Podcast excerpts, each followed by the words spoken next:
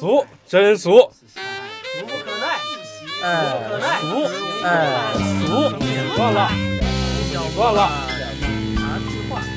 人食五谷，不可免俗，嬉笑怒骂，饮茶去话。各位好，欢迎光临俗人茶话铺。Hello， 大家好，这里是由俗人集团冠名播出的俗人茶话铺，我是金掌柜。Hello， 大家好，我是杨老师。大家好，我是小舅。呃，大家好，我是梅森。今天我们邀请到的梅森呢，他自称是新社会的盲流子。人家说的是盲流，没有加、啊、没有盲流子，没有子啊。对啊，那我这又给人多加了。那这个盲流有这个词儿是吧？咱们常听的这个，最近常听的叫街溜子，这个是个东北话，我知道。哦、但是盲盲流子这个，我们小时候老家有这个词儿，但北京有这词儿吗？没有吧？没有吧？是吗？那你这个打哪儿学来的？可能说不上算什么传统的这个北京话，或者是在北京官话啊。但是是呃，怎么说呢？城里边老人也会偶尔提一嘴，这样是吧？嗯啊。那怎么你家老人就一般就这么称呼你是吗？这么那不是不是不是、哦、你这是给家里人留下了个什么印象？自幼不好学，然后每天就是闲逛。我的理解是这样啊，就是这个盲流子的概念啊，差不多吧。这跟我对自己定位差不多，但是家里人对我现在的印象依然是文曲星下凡，只能说我平时这个粉饰的比较好吧。我们今天请到梅森呢，其实也是想聊一些关于文化方面的一些知识，不是说梅森真的就是个盲流子，他可不是个盲流子啊。一般其实都是反话，是吧？嗯啊，就不卖关子了啊。我们今天请到梅森呢，主要想聊一个中轴线的话题，就是北京中轴线这个词儿，我相信大家应该不陌生，应该听过吧？对，上学的时候数学学过吗？你学的那叫坐标轴，你那个不叫中轴线。看你学的那是 X Y 轴。对，但是中轴线这个词儿，咱们上学的时候应该是没接触过，是近几年的一个这么一个词汇，是不是？对对对。啊，我因为因为我是这样，我在咱们聊之前，我问了几个朋友啊，他们知道吗？就普遍的，在我觉得在九九五以后，知道人会比较少一点。啊九五之前比较人比较多一点，可能我我觉得可能就是年轻人现在对于传统文化的这个学习有点少，没接触这个词儿，但是你经常去逛街可能会见着。你像你去那个前门在那儿溜达的时候，那有个牌子上去写那个什么中轴，好像是是吧？我见过，应该是对。就是我觉得他们可能看见过，但是没当回事，没当回事也不知道这是啥，啊啊、就就过去了，就是当一个这个这个叫什么景点看了，哎啊就走了，嗯对。所以中轴线到底是什么？能不能让梅森给我们讲一下啊？因为梅森同志也是在呃不能说的神秘机构治理中轴线的。是有的，你你这两你这个"同志"两个字都显示说的这个不能说的，是不是神盾局是吧？参参演过神盾局，所以了解中中中线是这个原因。对，对来吧，打完洗礼，打完利息，打完利息，你太过分了！你在一个曾经学过俄语的人面前说这样的错误。好，来来来，那这样我简单说一下，我就是现在呃大概的一个了解吧。这个我们现在所谓的北京中轴线呢，实际上是，呃，具体来讲就是明清的呃一个中轴线，它还要区分于呃元大都的另一条中轴线，或者说他们在物理上可能有一定的重叠，但是呃明清的这个所谓的北京中轴线，它在做就是城市规划上的时候，是它呃当时的城市设计者有它一定自己的考量的。首先一个一个大方面就是作为军事方面的考量。或者说是说作为呃城市行政管理方面的考量，因为当时北京实际上在呃明成祖朱棣迁都到北京之前，它一直是作为一个边防的重镇嘛，嗯，这样的话，它在设计的时候一定要考虑到呃一个是对外防御，一个是对内的居民的管理，都要呃作为这个城市设计者的一个主要的考虑重心。呃，那么还有一点呢，就是在说这个明成祖朱棣迁都之后，那么它想要用这个所谓的中轴来强化这个一个中心王朝或者说中央集权王朝的这样一个概念，包括它整个中中轴线上呃分布在南端的一个重要的皇家祭祀体系先农坛和天坛啊，这个把它分布在这个中轴线两端其实也是有它的意义的，就是将这个整个城市规划和它的祭祀体系联系在一起。这个实际上也就是说呃，通过这样一种物理意义上的城市分布来强化它的这个政权合法性的这么一个做法，嗯、呃，这是明清两代，呃，或者说是明朝对这个北京城定都建成的时候，它在城市规划方面，呃，特地要画出这么一个中轴线的可能两个大的考虑意义。但是现在，呃，作为一个呃，怎么说呢，文化载体延续下来吧。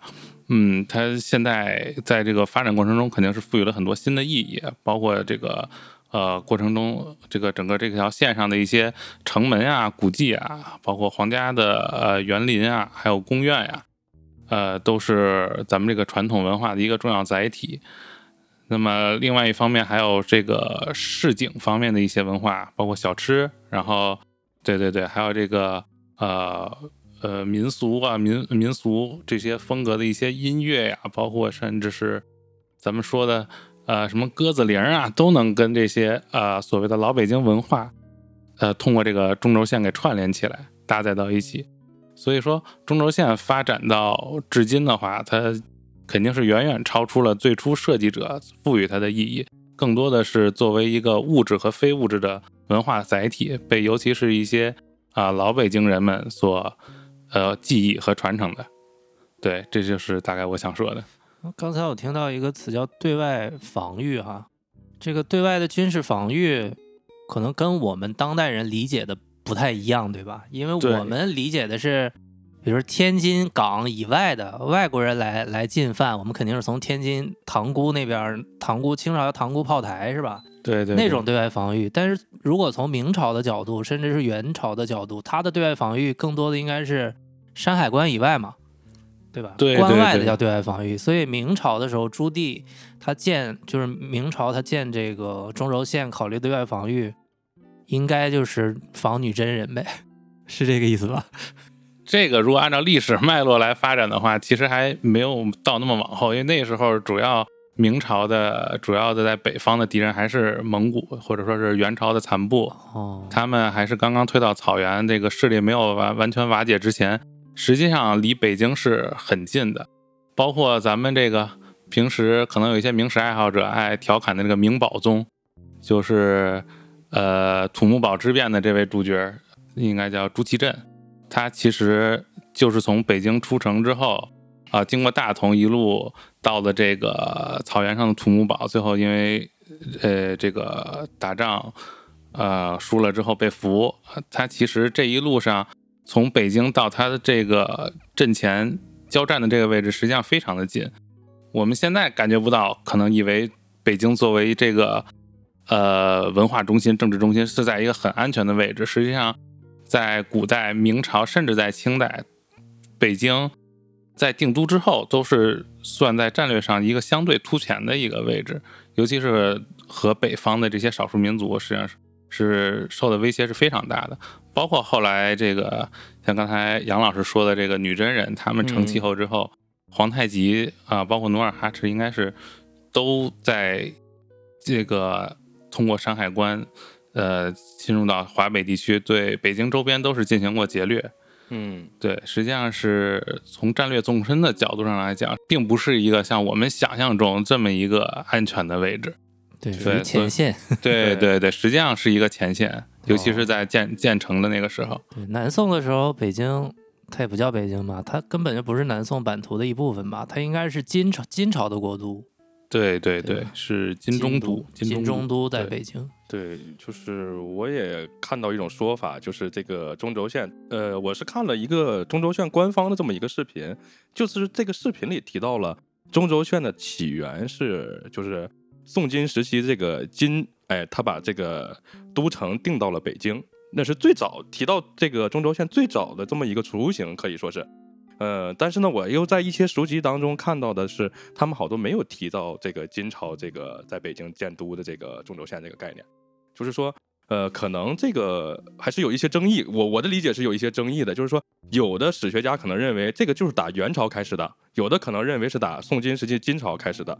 如果说是咱们按照金朝来算，大我大概看了一眼，是公元一千一百三十五年，好像我记不清，大概是这个数。到现在应该是个八百八百七八百六七十年了，这样。所以如果是按照这个算的话，其实它这个历史还是很厚重的，已经八百多年了。当然，这个具体的这个咱们不知道是是不是按照那个元朝或者金朝这个。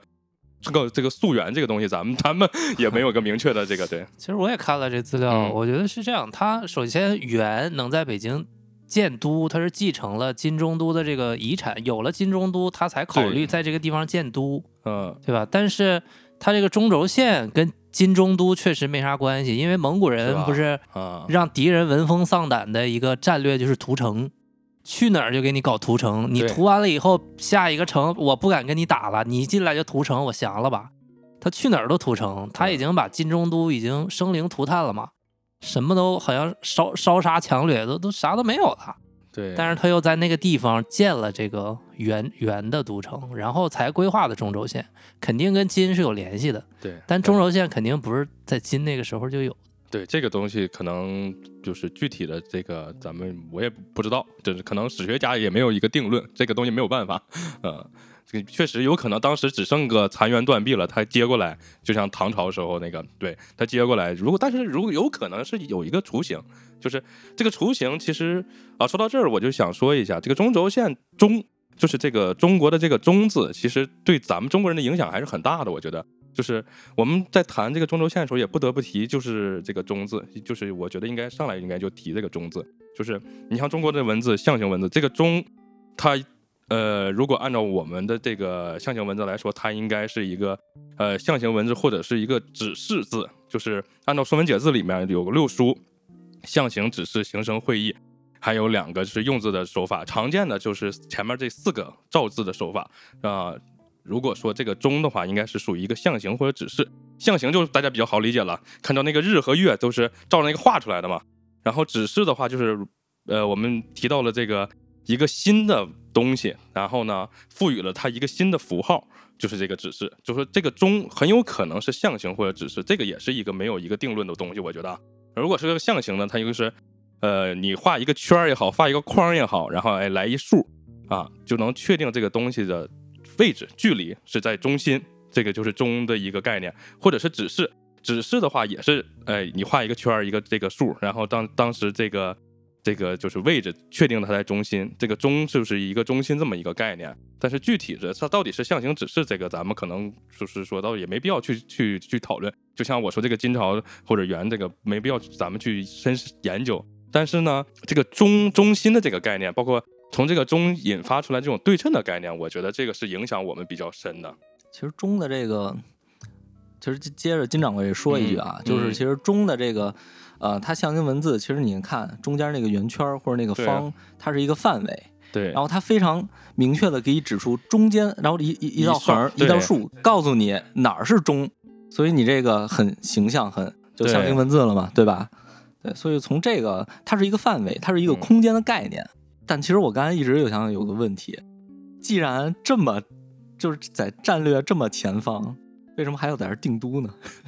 嗯，有一个原因是因为当时成祖朱棣，呃，封王的时候就封到这儿了嘛，然后他是从这儿起兵靖难，一直打到南京去的。哦，啊，对，他肯定是有政治方面的考虑，因为自己的政治势力可能更多的是留在北京，南京方面的话，可能呃，尤其是文臣这一块，可能有所谓的保皇派。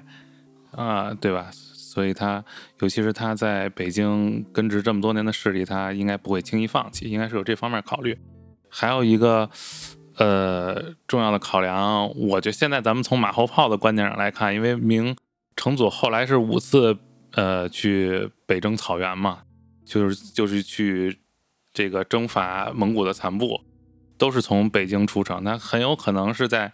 当时就想好了，我定都在这儿，然后我从这儿去出征草原，是一个从军事上和经济上都是，呃，更加有优势的一个选择。对，所以中轴线基本上可以，咱们就可以说它从明朝时期就已经是，呃，定型了呗，定型了啊！这围绕这个概念，它已经把这个城市规划好了，对吧？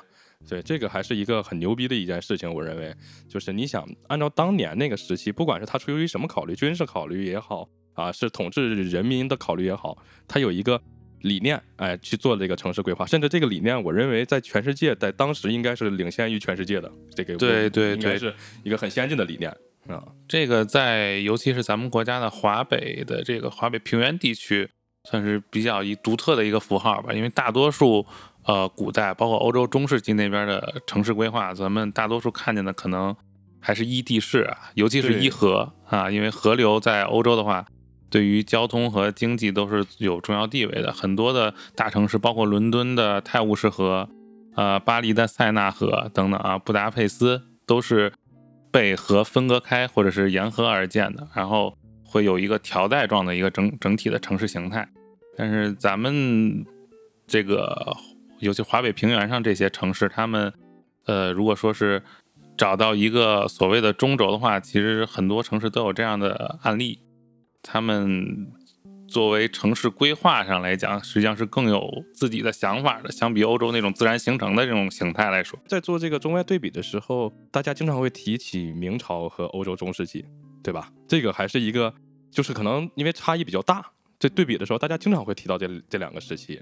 就我我的感觉啊，可能咱们中国人对明朝的概念不是特别深，就是大家可能一说啊、呃、唐朝怎么怎么样，对吧？啊，然后或者是大家经常提到近代的清朝，但是对明朝的其实可能不是，就有点有点忽略的感觉，我觉得。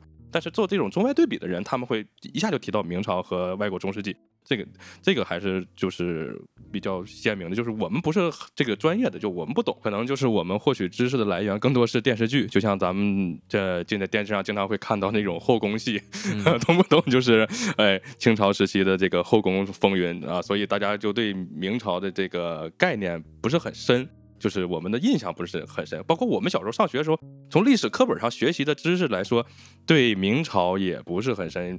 明朝你像我们经常会提到的程朱理学这些东西，我们在课本上也就是基本上一带而过，就像朱熹这种、嗯呃、文化大家基本上一带而过。我们经常见到的就是就是一些怎么说呢，就是一些、嗯、不, 涉不涉及到这个就是意识层面的这种的还是比较多。 但, 但是那个明朝的时期其实它这个呃，意识层面的东西其实还是发展的比较不错的，我觉得。对对对，这个刚才提到、嗯、也提到，呃，程朱理学嘛，包括它的发展，就是在明朝比较盛极一时的陆九渊和王阳明的这个心学的发展，其实是在明朝达到一个鼎盛。嗯、还有一种说法就是，金掌柜刚才说的，对比欧洲中世纪，为什么中国后来就衰落了，就是因为程朱理学。禁锢住了、呃、意识形态的这个东西，咱们就当年这个就咱们就不多说了。咱们主要是谈到这个中轴线。其实呃，中轴线这个东西给我的概念，对我我个人印象比较深的，除了它这个历史很悠久，其次是它在这个建筑上面的美学，我觉得这个还是很也是我个人印象比较深。就是因为我上学的时候多少看了一些跟中国建筑相关的这么一个书籍，就是当中提到了中国呃的一些建筑，它除了就是嗯这个对称之美，这个对称就是呃刚才咱们说那个中啊、呃，就是左右啊、呃、都一样。这个对称之美，我觉得可能跟古代人就是在建筑上面，它有一种强调人和自然共生的这种关系，我理解的是打这儿来的。就是你想这个对称的东西，是我们常。常常在大自然都能看见的，就是你看见的小猫也好，小狗也好，包括咱们的脸都是两只眼睛，你从大自然没见过有什么东西是一只眼睛，所以大家就会认为这种两只眼睛对称的是符合自然的，是美的啊。如果我们生活的全是一只眼睛，一个胳膊一个腿的，可能我们认为这种不对称的就是美的，可能我们的建筑就会偏向那种不对称的啊，就是因为我们经常见到的是这种对称的东西，所以我们认为这个东西是美的，所以我们在建筑当中也会哎，就是采取这种呃呃跟自然和谐相处这种美的这种方式，我是这么理解的，有可能是这样。所以你看我们的建筑基本上都是严丝合缝的对称啊、呃，就像你看那些城门楼都是啊、呃、长宽都是良好的，几长几这个尺寸都是很固定的这种对称。我是这么理解的，可能是这样，有可能是打这儿来的啊。但古代人怎么想的，我也不是不知道。嗯，但是我我个人觉得对称的这个东西当然是美的，但是如果说从艺术层面上来讲，不对称的可能也艺术价值更高。就是你想这这几年日本日本经常会搞一些不对称的东西，在网上骂声一片。但是可能这个东西确实出自于呃在艺术方面有一些追求的人之手，他们可能最对这种反传统的这种不对称的可能比较 推, 推崇，他们认为这种的可能艺术、哎、艺术性更强，有这种可能性啊。嗯，这个如果从艺术界的角度上来讲、嗯、应该也是有一些历史和文化渊源的嘛，比如、嗯、尤其是呃这个希腊古典主义时期，他们从这个审美的角度可能相对于对称更偏向于的是分割，对吧？对，就是我们常说的这个黄金分割比，对，实际上是对于对称来说是一种挑战吧，对于我们常说的对称来说。对，它其实黄金分割比它是一种比例的关系，对对，它是一种就是让从比例中，比如说颜色的比例啊，或者一种数量的比例，然后这种布局的比例一种协调的关系。但其实你在古希腊所有的国外的这种艺术艺术画里边啊，你都能看到出其实它也是有这种对称美的这种观念、嗯、包括你看那个人的九头身的那个那个图，其实它也是一样的，跟中国的这个我觉得就是完美吻合。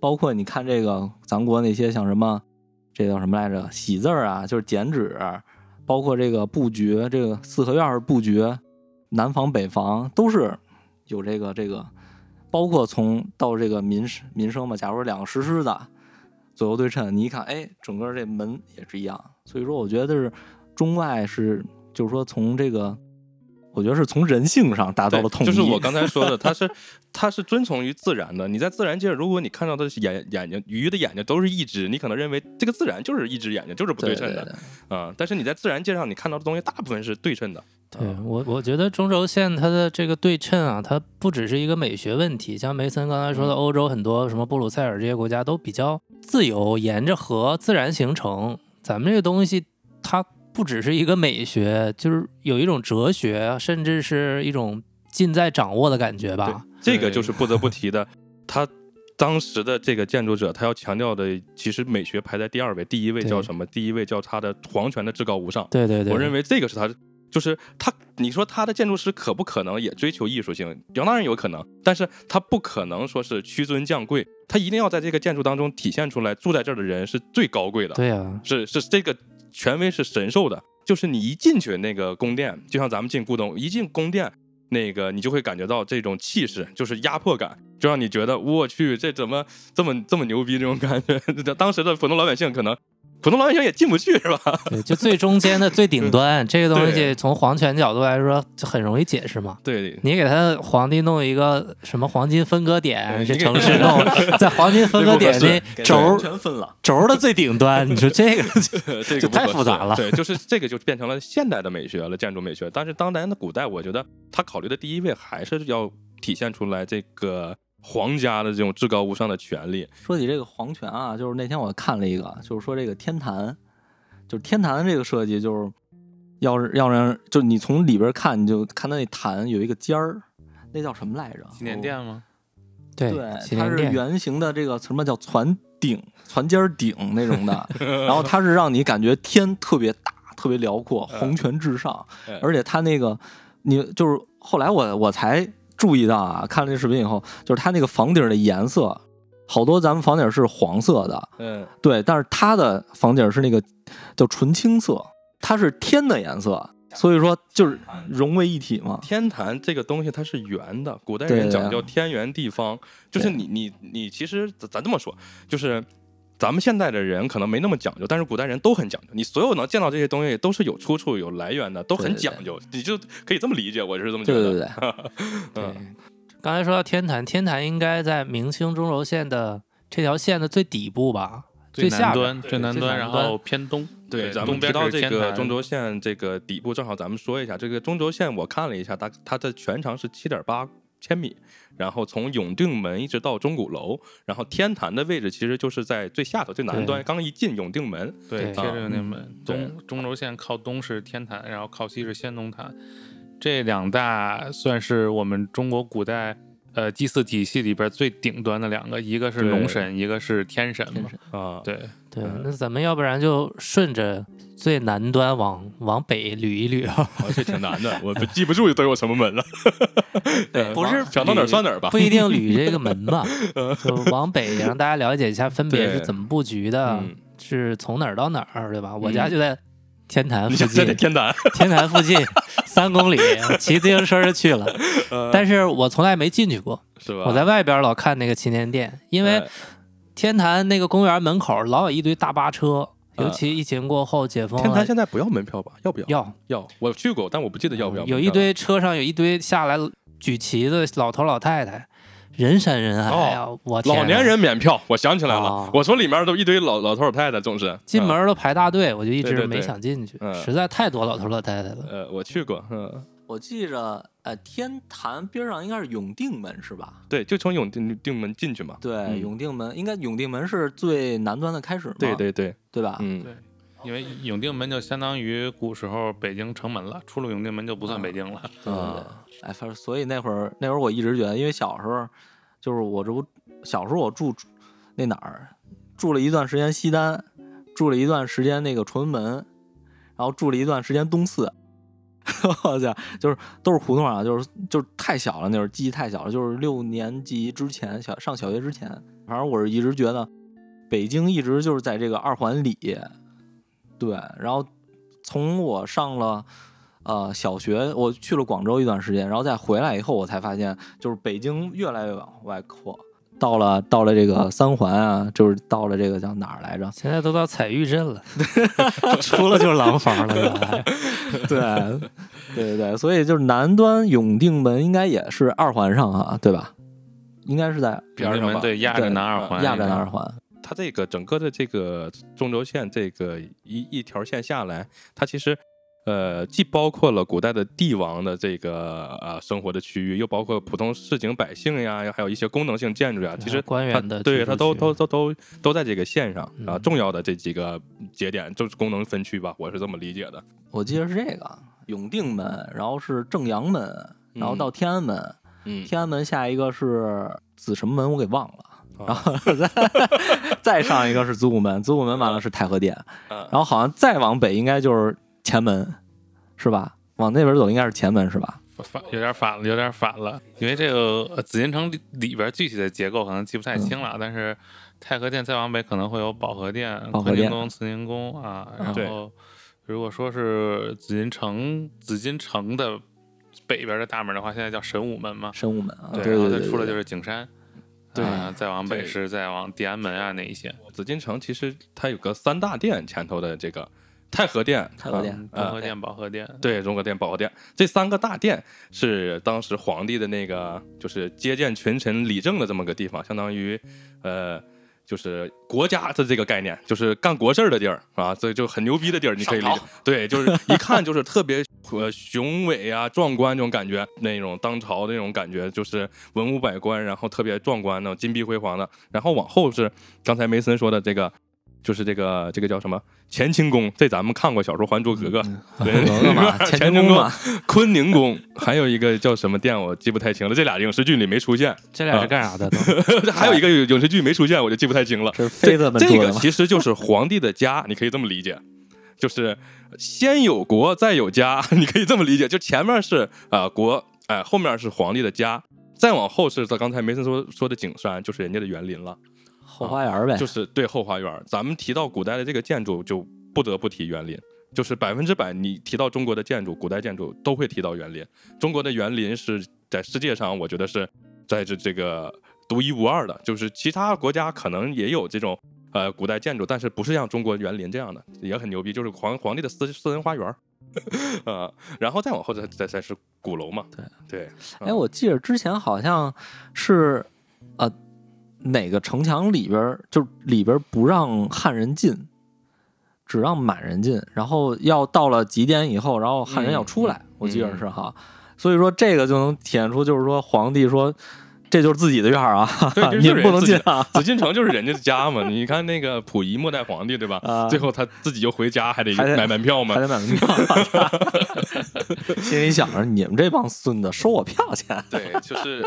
其实在整个这个咱们的历史这个车轮滚滚往前走这个过程中，整个这个中轴线在这个历史过程中扮演的角色，我觉得我觉得还是挺多的。你像从明朝开始，然后到了清朝啊，一个政权的更迭，大家都会啊，我、哦、战马就闯进这个紫禁城里了，然后啊、呃、炫耀啊，然后那个开国，然后又到了一个新的这个政权，就像当年那个溥仪，呃，末代皇帝就是孙中山来了，哎，又是得再再来一遍，然后再到咱们新中国成立，然后又来一遍，就是这个都会在这个中轴线上，就像那种阅兵那种感觉，进城那种感觉，凯旋那种感觉，都会叭在这个中轴线上走一遍。好像日本投降也是在那个那儿受降仪式，我记着，呃，好像是，对对对，这故宫对。在那儿，我去，我我就在那个殿前，好像是，对，反正就在那个那叫什么来，那个还是特地让那个，因为有一条路只有皇上能走，我记着，呃，对，就是御道嘛，对对对，然后他让日本人从那个边上走过来的，以前那个文武百官不也沿着边走吗？你看那个是臣子嘛，对，皇上去祭祀的时候，就是领着一堆文武百官往外走，就是那个文武百官在两边地流走，确实是这个可能。从这个有这个中轴线概念开始，嗯、很多的这个政权更迭都要拿它做做文章。对，这绕不开了，我觉得。对，之前就你想去人家家，你得过那条道。对，甚至是就是说，咱们新中国成立的时候，当时去确定这个开国大典旗杆的位置，都是去找的这个旗杆。我看过《我和我的祖国》里面那个。对对对对。对对咱们现在看每天早上升旗的那个点，也是在中轴线，是吧？对，哦、对，就是那个旗杆，正中间最高升国旗的那个旗杆。对对对对对。嗯，就是你看我刚才说的，就是政权的更迭嘛。你像就不政权的更迭，我我我简单了解了一下，八国联军来的时候，你也得从这个顺着进人家家，然后提了哐啷，八国联军把这些咱们的建筑全都这个给大炮轰了，轰完以后，然后那个就闯人家里头了，因为你要进人家都得走这条道。然后呢，回头你把人家占了以后，你还得在人家门口炫耀呀，对，你还在这条路上。你说这个，我就想到。明末的时候是可能最乱的，三股势力都在北京，在这儿是吧？李自李自成、李自成、皇太极他们、女真人，还有明朝晚期的政权都在这儿抢。对对。然后你到新中国成立了以后，其实咱们在对这个就是这个中轴线上也做出了一些改变。呃，新中国成立以后，你咱我记得就是，呃，那是哪年了？我记不太清了。就是盖的那个国家博物馆和人民大会堂。就新中国成立以后不久就盖了嘛，也是在这个中轴线。这个现在这个这俩算在中轴线上吗？这个肯定算是中轴线周边嘛，因为离得很近嘛。算吗？也算在中轴线上的建筑吗？毛主席纪念堂就是在中轴线上，对，他拆了的是那个中华门，他把那中华门拆了以后，在那原址上建了毛主席纪念堂。其实就相当于这个中轴线。在这个历史的车轮滚滚往前走的时候，每一朝每一代都会给它做出一些的改变，或者说这个给它在这个基础上进行一些啊、呃、修缮也好呀，这个元素的增加也好呀，对，慢慢慢的都会变得更更雄伟、更更丰富多彩。我是这么觉得。而且现在这个它既是历史的古代的，又融合了一些现代的。你就像毛主席纪念堂呀，然后这些这现代的建筑也也在这个概念上。我还听多一个说法说。我听说国外的城市也有中轴线，比如说香榭丽舍大街好像就是算是一个中轴线啊、呃，但是他们那个用音乐的说法就是一个音儿，啊、然后中国的北京的中轴线是一个交响乐，哦、是重叠的，嗯、很复杂的，有历史，金掌柜说的历史厚重感、文化的意义，嗯、还有中的一些哲学概念。对对，所以说咱们国家的。中轴线这个概念也在在录节目之前，梅森说也是在申遗，是吧？对，呃，对，但是，呃，我们从申遗的角度上来讲，实际上它不光说的是这个概念，肯定还有包括它沿线上的一些物质载体，它要纳入保护的范围嘛。嗯、哦，对，是这样。这个申遗是叫什么？物质文化遗产是呃，就叫呃，应该叫世界文化遗产啊、哦，世界文化，世界文化遗产，对，它可能是区分于咱们经常说的一些非遗、非遗啊、哦呃，这个那个叫非物质文化遗产，哦、但是可能不会强调它是物质文化遗产，就是世界文化遗产，哦、世界文化遗产、哦、就是就是韩国老申的那个呗。世界文化遗产现在多吗？这个范围？世界文化遗产，咱们国家应该是有三十七处哦，应该要神农架什么的，好像是是不？啊，那个是自然遗产啊、哦，自然遗产啊，那还不是这这个。然后文化遗产的话，应该是有三十一还是三十七处，反正三十开外吧，已经算是全世界范围最多的国家之一了，可能跟意大利并列啊、哦哦。不过确实，你像咱们这种特别有历史的这种建筑，包括融合了现代的这种，呃，既有历史又有现代的这个，我绝对是全世界独一无二的。这个你再找你也找不着啊。嗯嗯、对，这跟意大利还不一样，咱赶超它呀。意大利是整个欧洲的各种政权的变更，好多都走走到意大利那儿去了，它不是一个国家的这么样一个历史，咱们自己就能占三十多处，那确实是挺牛的。嗯，而且我是觉得吧，它申遗这个事儿，其实是它不只是在国家层面，其实国家人民层面也是有很多，因为这条中轴线上也是会有一些民俗嘛。对吧？这就是我刚才说的，嗯、你从永定门进来到了前门，前门叫在以前大石栏那是叫北京的商业街，对吧？对对，商业街，这个是就是一部分呃居民属性的这么一个呃部分啊，就是有一些功能性的这个建筑群啊。以以前的北京人可能就会去大石栏逛街啊，对吧？去大大石栏进行一些商业的这个买卖、嗯、啊。后来你抽的大前门这不也是那个？我记得大前门的那个 logo 也是那个前门的那个，嗯嗯、哦。你们两个北京人应该对这个比我们外地人应该更有感情。你们小时候是不是对，比如说中轴线上前门那一块儿，是小时候跟现在的环境跟概念是不是不一样？完全不一样。嗯，对。你们小时候是啥样的？前门楼子嘛，我就只有楼子。对，我是我我的印象中只有楼子。但大石栏那块应该是还是热闹一些吧？小的时候，小时候我去大石栏特少。我说实话，这个当时去这种。怎么说呢？是商业地带吧，还是比较少。小时候家里穷啊。嗯、前门大街或者是大石栏那时候，我印象是，确实还是以商业区为主，但是可能不像现在这么工整。那时候会更突出一种市井气，或者是呃自由的氛围吧。其实可以这么理解，就是你现在去那个前门。你别沿着前门那个主干道走，你往旁边胡同走啊，胡同里对，就其实以前应该是那样的，啊、对对对，对你往旁边胡同走那种感觉，就像你去南锣鼓巷，南锣鼓巷现在卖的全是快消品啊，炸炸臭豆腐，你别去那个炸臭豆腐，你往旁边那个走，旁边那个走人家有一些做小手工的小店可能还行啊，对吧？就这种感觉。哦、那前门那块它大石栏那一片作为商业街的这个城市规划的属性，是不是从明清时候它就已经是城市中心？中轴线上的商业主干的这个街道了呢？对这个我我还仔细回忆了一下，前门应该是在明清时期，应该是北京内城和外城分界的那个城门，就是当时北京两道城墙嘛，现在看着有点像一个凸凸字似的。对对对，等于前门正好是分割上面那个小方块和下面那个大方块正中间那个城门。哦，那肯定啊，它确实是一个呃。怎么说？现在话说叫流量中心，可能确实是个自然形成，它也得在那儿是个商业中心。嗯，我我在网上看到一个说法嘛，就是明清时期就会有一些外国的使臣，就是来华，然后呢，他们是见到皇帝，他们是不愿意跪的，嗯、对吧？但是呢，他们这些礼部的官员就会怎么办呢？就让他们从那个中轴线，哎，永定门一直走，走走走。走到太和殿，走到那儿他都累求的不行了，就跪那儿了。就是呃，这可能是也是一个就玩笑话，但是呢，嗯、确实这个这一路走过来很远。第一，第二，这一路走过来，这些外国的官员看到中国的这个古代建筑，基本上我觉得，虽然啊，可能我不是那个时期的人，但是。我我感觉外国的这个使臣来了，他也无不为之惊叹，肯定的，因为你想现在现在的人，你去看到故宫里的那些建筑，你也觉得它很很雄伟、很壮观，包括那个柱子，然后那个金碧辉煌的那个琉璃片，然后包括那个屋檐，都都会极致的这种庄严，然后肃穆这种感觉，所以它就会很唬人。嗯、这种视觉冲击力一定是对，像刚才小九老师说的这个天坛祈年殿那个顶子。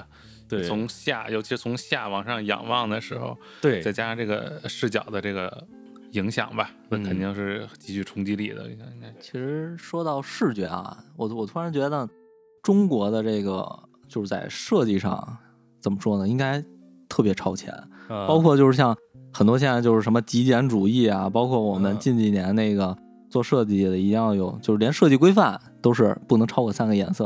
嗯、你会发现就是你走进。走进紫禁城，你会发现整个视觉里超不过三个颜色，嗯、对吧？材质也超不出三个，我觉得。呃，因为当年当时的古代的皇帝代表皇帝的颜色，你说说有就就就黄色、红色，这个它是别人用不了的，然后还再有地砖白色。对，所以说我觉得中国在这个设计上其实应该算是很超前的。那那那那确实，只不过现代人没用好嘛，对，没用土了。对。因为当年那个时代，它这个颜色有的是只有皇帝能用的，像我说的黄色、红色，它是代表的权威，这个东西老百姓你用不了，所以它它的皇宫就可以弄成这个颜色。但实际上，咱们就观察这个中国古建筑，它在造型上也是有一些这种呃简约而不简单的这种影子在里边的。哎，对，这个确实就是你一进去，我记得。就是你一进去这个古代的这个建筑群，它都有一个那个叫照壁的东西，也叫什么影壁还是什么东西吧？那个就是现在有有一个叫九龙壁的，在山西大同，那是一个最最大的，好像还是说什么？包括你进了故宫里头也有。其实它起到一个就是个屏风的作用，对吧？但是这个屏风它就不简单，你看它那个雕刻的整个那个雕塑。这个你放在欧美来说，那就没有美了。你放在欧洲来说，你放在欧洲来说，这个雕塑你雕那个龙，他们也会。那个时期也很难能雕了，那么大块石头，你雕成那么多条龙在上面，对吧？这个也是很难的。对，就所以我就又想起来这个中式建筑跟西式建筑一个对比嘛。咱们中式建筑可能你从远观的一个角度，乍一看啊是有一种恢宏磅礴的气势，但是你并不会发现一些像欧式建筑，尤其是巴洛克时期或者哥特式建筑那种特别繁华的这种浮雕啊。呃，包括这种呃棱角分明的这种层次感在里边，就是西式的建筑，你包括这些教堂啊什么的，嗯、你从远处一看就给人一种纷繁复杂的感觉。对，中式建筑是你从远处看的时候，它是有一种恢宏大气，但是线条上是简单的。我明白你说的这个。对，然后再近距离再观察，嗯、你会发现有一些呃有一些用心的小细节，包括角兽啊，包括你刚才说的九龙壁上的一些雕刻细节。嗯。对，可能其实确实是这样，就是给我的感觉就是你刚才说那个巴洛克或者是那个古罗马时期的建筑，它就像豪华装修的感觉。对 对, 对，我必须得上软包，对对对 对, 对, 对我必须得打打打那个灯，金碧辉煌的感觉。对对对对，但是中国的这个金碧辉煌和它那个金碧辉煌就不一样，中国的是给你视觉上的冲击啊，就是很强烈的，就是这种不是说是豪华软包这种感觉，而是很强烈的高大。大的柱子，然后那个柱子可能是很简约的，就是一根圆柱子，然后红色就完事了。这这好像你们刚才说的中的这个问题，还有欧洲这些城市沿着河啊，嗯、很多这种。我最近也在研究酒嘛，跟你们说这个理念一样，就是洋酒，你喝起来它就是很外放的，你一入口你就能体验到洋酒的美。但是外国人喝中式的白酒或者中国人做的洋酒，它入口的那一下它是不如洋酒的那个那么冲，还有那么突然就就就能那么那么爽口那么好喝的感觉。嗯，但是你的回甘或者是回味是比洋酒要强很多的，这就是一种中国人的哲学吧。嗯、啊，很多这种对，是反射到建筑上也是这样的，简约而不简单嘛，嗯、含蓄中庸、兼收并蓄的这种感觉。这个是中国人骨子里的东西，就是这个中，这个中也好，中庸也好，它体现在处处啊。就是我们中国人到现在也是这样，嗯啊，说话不也是吗？这个是我们骨子里的这种感觉。但是说回到这个建筑方面，嗯，就像刚才梅森说到一个角兽，我不知道你俩知道不？我上学的时候看过《中国文化要略》，里头写过。我考试的时候我要背。角兽是不是就是英文叫 unicorn 那个词？独角兽是吗？就是角兽是在那个咱们古代建筑屋檐的那个角上面放的一个东西啊，这个东西它角兽又叫吻兽，我记得好像是对吧？这个东西就是亲吻的吻。这个小东西它它其实放的是一些你可以理解成一些古代的这种瑞兽神兽啊，或者一些祥瑞的这种概念的这种小动物。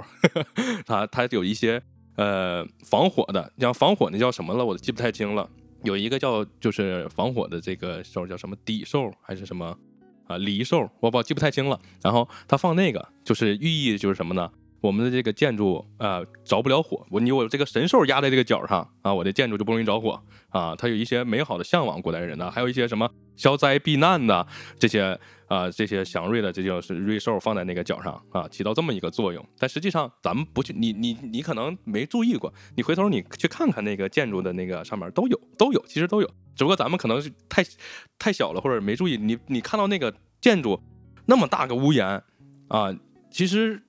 那么大个屋檐出现你眼前的时候，你根本不会注意那个上面那个小细节对吧？对对对，不看，从来不看，我只看时事的。我只爱骑，我只爱骑时事的。对，所以我就说，你想啊，他那个屋檐，他当年古代那个屋檐也是有很多讲究的啊、呃。普通老百姓你只能做一个很普通的屋檐，然后呢，你大殿或者是是官员在屋檐再高一级，然后到到了那个皇帝的这个才能用那种特别。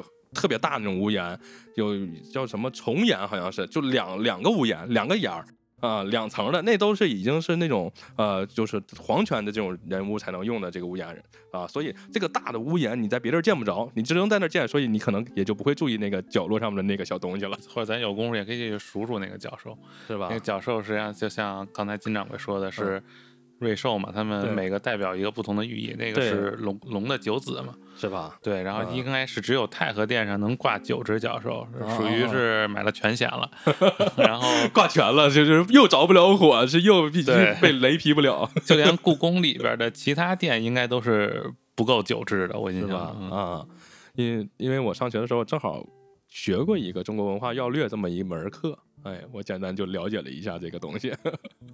呃，中国古代的建筑其实处处都体现出来了这个咱们中国古代人的这个，就是一些对美的理解。我我感觉啊，这些东西可能比现代人都讲究。古代的人，你每放的一个东西都很讲究。现代人可能我我就是软包，我就什么也不整，我就整软包，你爱咋咋地。但是古代人不，我这个地方要用什么？哎，这这个东西要从哪儿拿来的？大理石我要用哪儿的？都很讲究啊、嗯！说回商业吧，刚才商业断开了。商业什么商业啊？民俗啊什么？打十二嘛。对对 对, 对，打十二。嗯，不过反正小时候我我可能比较玩啊，就是北北京人爱说玩这个词儿，就是我去的后海会比较多一点啊、嗯、因为因为是就是后海以前是那个酒吧一条街嘛，对，然后后来刚开始我记着就是后海起来的时候。定位老是那个叫什么，好像是烟袋斜街是吗？那一块儿，对对对，挺热闹。对对，因为因为我记得是怎么说来着，就是大家一去，哎，烟袋斜街，啊、呃，你在咱在那儿等着吧，然后怎么着的，然后后来然后就大家凑着就去那个哪儿去了，就后海什么酒吧去了。对，所以就是反正我印象是后海那一块儿也是就是商业会做的比较好的地方，应该是跟大石二十一。嗯，一起一样的，对吧？差不多，对，因为反正在我认识的大多数，呃，北京孩子的这个观念里边，可能对烟袋斜街的这个商业属性或者说是玩乐属性是重于南锣的，尤其跟南锣比啊，嗯，对对，南锣其实我骗外地人的，对，就是北一来北京去哪儿南锣鼓巷，其实我都惊了，大家为什么要去南锣鼓巷呢？那么多人，而且我我有一北京同事之前他就住在南锣鼓巷，烦死了。哦，他他他说你试试，你在这住几年，你试试来。每天还得有人有人往里走看你家，说哎这谁呀、啊？那一带倒是有点古居啊，好像。对对对，他是他是正好就是说门脸儿，他是门脸房的后边那个房，嗯、每天就是各种被打扰。我去，南锣鼓巷也是在中轴线那儿吗？那就偏了，偏了，偏了，偏了，偏了。后海是吧？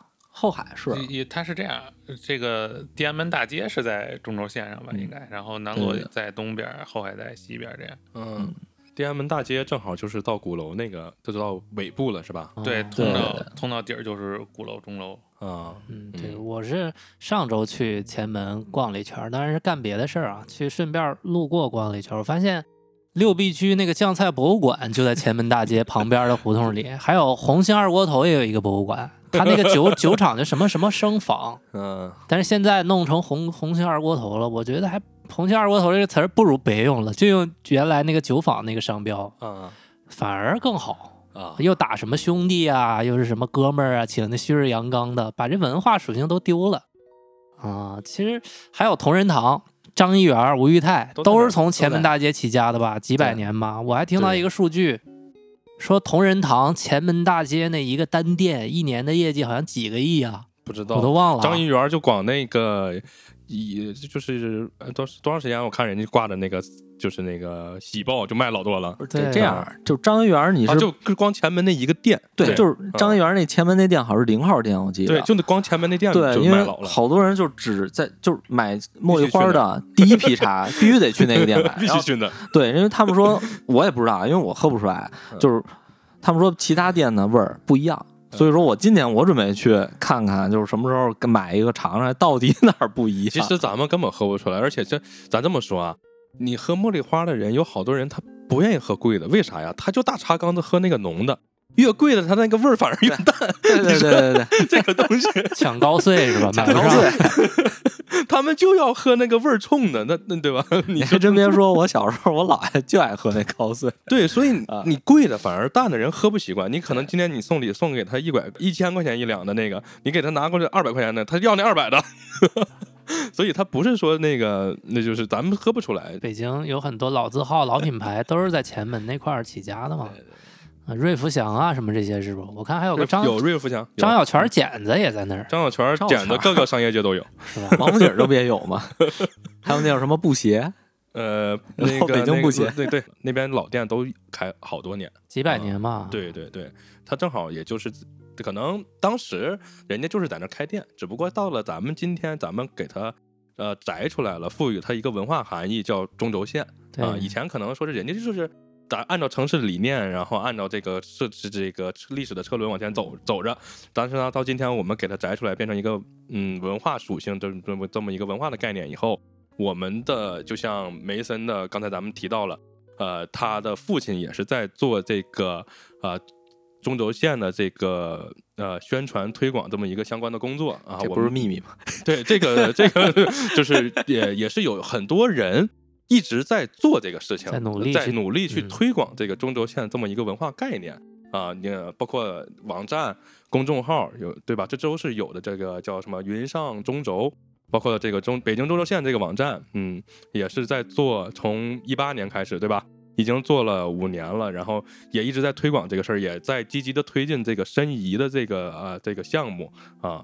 哎，那国外没有在申遗中轴线这个哈，只有中国在申遗这个。对，目前还好，还真没听说，而且就是北京中轴线，哎，确实咱们北京中轴线的话，一路上的这些有一大优势，就是因为中轴线上、啊、这些建筑群里面已经包含一些世界文化遗产了，嗯、包括故宫啊、天坛嘛，对吧、嗯？呃，那么你再把它整合到一起，作为这个遗产申请保护的话，嗯，肯定还是会，最起码从。呃，注意力或者说是这个流量上能够吸引来更多的关注，而且实际上从申遗这个角度上来讲的话，呃，我们并不是说在于要拿到这个世界文产、呃、世界文化遗产的这么一个名号，是在申遗的这个整个过程中就已经有一些保护措施参与进来了，实际上是以申遗带动保护这样一个精神在里面。嗯、其实就是从嗯，包括刚才梅森说的，他呃，可能说是咱们的国家，包括咱们的相关部门是在做这方面的考虑保护，但是呢，从我们普通人来说，我们是要。去接受并且去呃更好的去宣传推广我们这么一个文化概念啊、呃，包括现在年轻人可能嗯有一个叫什么中轴线骑行这个概念也是一个新的词儿，我也是刚听说，呃因为北京有很多那个骑行爱好者嘛，骑的骑的也挺疯狂，我感觉一骑 一, 一骑一天一百公里，我感觉我之前带我之前带杨老师骑过一次，但是只是一小段儿，短短一小段儿、嗯。对，也咱们也算是走的中轴线嘛。对对对，嗯、走的一小段儿、嗯。就是那个让你们骑吗？我还真没骑过，不知道。因为它是纵向的嘛，啊、你也能能骑吗？也不是往前门那个那个让你骑，让骑啊，是吗？就是你前门那里啊，前门不可能，那儿不行，那大石栏里你骑这是，对，你是、啊、那能能顺着那个中轴线骑下来吗？骑不，它是围着周边骑，哦是哦、就是啊，他们说那个中轴里边骑，故宫里边骑，啊、那就这么说，那骑到金水桥嘛。那这么说的话，就是我们只能 city walk 中轴线，是不是这意思？就跟那个外国。使臣似的，走到那个故宫你就累趴下了。就像我跟小舅是骑行到后海吧，然后把自行车放在那儿，然后溜达了一一段。但是你可以骑的是哪儿呢？比如说，呃，那个叫什么？原来好多外国大使馆那个叫什么？东交民巷，东交民巷，它也属于中轴线的一部分吧？那样你是能骑的。西交民巷、东交民巷，就你旁边那条街，明白了？可以骑，而且挨着的那条街。而且去东交民巷的路上有一个网红店，就是北京豆汁店。就在中轴线上往，往往那个哪儿啊，就就是那边骑的话，就在右手边。我去的时候我，我我说这是干嘛的呀？后来我我我女朋友说，这不是网红的那个豆汁店吗？全在这儿，大爷大妈一堆人拿锅碗瓢盆排队。东郊民巷那条路上有很多年轻人去打卡拍照，哎，很多年轻人在那地方打卡拍照，然后有一也有一些店。然后我我也去那儿买过一些小吃什么的，建议大家网红店豆汁儿啊，适适当尝试，慎喝，适当尝试，慎喝。我不知道咱咱俩都喝吧，我不喝，我是能喝，但他们是爱喝。对，我也我就是喝两口就，嗯嗯，行，差不多那意思吧。因为最近也流行一个词叫 City Walk， 或者是中轴线骑行嘛，嗯，很多。北京的或者外地的人，如果来北京，你们两位老北京能不能给大家做一个规划路线图？比如说，我要玩遍中轴线，有哪些，从什么流程，住在哪儿，然后去玩哪些，买哪些品牌，吃什么，嗯、给我们做一些这种推荐。对对对，嗯、分个工吧。您从南边开始讲。对，我我就我就那什么，比如说我今天就从大兴机场下了飞机了，我今天晚上住哪儿，明天怎么玩？真真那个啥，大兴机场下了飞机，你那个什么，你往返走去永清住民宿。对对对对对对，我那个这样，因为我是就是我玩的比较杂，而且我就是不喜欢就是说去这种就是说很多景点什么的，我就喜欢纯逛纯纯溜达。那正好嘛，你就 City Walk 中轴线嘛。所以我那个，而且是我是最早特早一批骑行的这帮人，所以说我给大家特别推荐的一条道就是。大家可以围着这个天安门转一圈先，哦、就是骑自行车的人，哦、大家喜欢骑自行车，可以围着天安门转一圈。为什么要说围着天安门转一圈？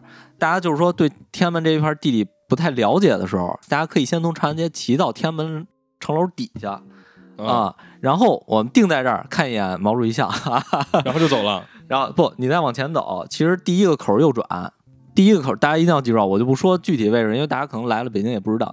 咱就见着第一个口。往前走，再往西走啊，嗯，呃，第一口右转，这样再绕，这样绕着圈，然后见着口再右转，然后这样绕着圈走啊。为什么是这样走？因为你可以从这儿是看到这个这个城这个天安门这个墙、嗯、这边有一条道，这个风景特别好，它是城墙树整个把你包围住，是一条纵向的道，你可以。一眼望过去，全都是这个城墙的感觉啊！嗯，我我我知道那，尤其是夜景是吧？我还夜景特别美，没没去过，白天去过。我小的时候白天，就按你说的，第一口右转了，吃了碗炸酱面，贼难吃，千万别吃那儿的东西，真的，我是一次都不带停的，对一次都不带停。白天我也去过，但是白天的话，其实是受这个叫什么？是不是这个天气的影响特别严？嗯、你带我不就这么走的吗？骑自行车全绕了一圈，绕后海去了。对对对，就是直奔后海。对对，为什么就是说天气原因啊？因为你阳光特别明媚的时候，你那儿也是非常美。从阳光从这个树的这个叶子缝隙中洒到你脸上，这种感觉完全不一样。嗯、但是你也不可能就保证大家能够在这个晴天去。所以说，如果大家要不是晴天，大家可以晚上走。为什么？而且就是因为因为那儿的灯光特别好。长安街沿途的灯光是非常光照照明是非常充足的，它而且它不是那种白光，它是那种黄色的光，非常暖。嗯、尤其是在秋天，就是刚入秋的这一段时间，嗯、秋高气爽、啊，大家走的时候有一种特别，有一种就是说时光穿越的感觉，有一种就是稍微看你个人心情，心情低落的时候有点阴森，但是你心情好的时候，有一种来自古代城墙的温暖。嗯，所以说这条路线是我推荐骑行骑友们，大家可以尝试的一下，绕着故宫转一圈呗。对对对对，而且就是说它也是允许你通行的，可能汽车非常就是非常堵啊或者什么，但是自行车你会有一种畅通无阻的感觉。电动车不行，走不了。电动车不行，因为电动车的话是好像是禁止走那条道的。长安街到那个哪儿不让电动车过去了就。对对对，嗯、我俩上次走的时候，有个女的骑电动车，人家有警察拦住。说前面不能走，说这个不能走了啊，这个路口你不能走了啊。他说：“那我过去从下一个路口能不能走？”特搞笑。对，就是有呃，就天安门门前那那那段电动车走不了。嗯，对，那个怎么叫什么？叫半城宫墙半城树。嗯啊、嗯，是有一个这个的感觉，这得用多长时间能骑完？一上午就完事儿了，哎、一会儿一会儿就完事儿，因为看一上午你要走，你走挺远了，一上午就走就就走走走走挺远了。而且你顺着这条道，你可以如果要觉得逛逛腻了，你可以直接到后海爬过去，后海就能逛很久了。对，烟袋斜街，对，往那儿逛哈。到了后海，这个大家就是那种普遍去游个泳。呃、哎，你还真别说，现在我不知道还有没有啊，因为我不常去了。但是我小时候去后海，嗯、就跟现在的天津大爷一样。现在没有了啊，现在没有了啊、嗯，不让了。我哎，但是现在有一个，前日子去的时候，但是我是冬天去的，嗯、以前是有游冬泳的，但是现在有那种。嗯鸡肉大爷，真的就是鸭肉大爷们。不是，你看，你看那个就是那个跟施瓦辛格练那一样，哇，倍儿牛逼！那个大爷就是身材巨好，在那练一群，而且是一群大爷练啥、啊？他就是练铁头功、接剑、接剑啊，街头健身，就是用那种我以为接见外国大使，你以为击剑呢？一堆外国人给他朝拜，对，就是。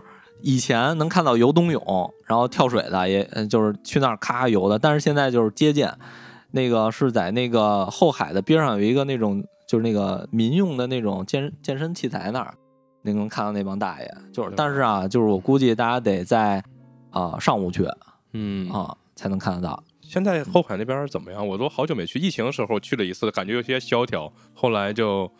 到现在就没再去过了。我上次去，反正就很萧条了，是吧？嗯、后海那儿，小舅带我吃了一个什么酸奶还啥，那是老字号吗？三什么梅园还是什么？三元梅园，哦、那就是一个那什么店。但是那个叫什么来着？烤肉季，大家可以去尝尝。嗯、哎，那个是清真非常好的馆子，那是我唯一能够在别人上婚宴吃到吐的馆子。这什么形容？这是？合计这，大家如果要是那什么，大家如果要是不想在这儿吃饭啊，就可以在烤肉季门口点一个电烤串，北京电烤羊肉串，正好逛到中午了，可以在这儿吃。对对对，嗯，然后这烤肉盘肉条你要点一点，对，然后这得正好接过来，接过来，下午去哪儿吃完饭？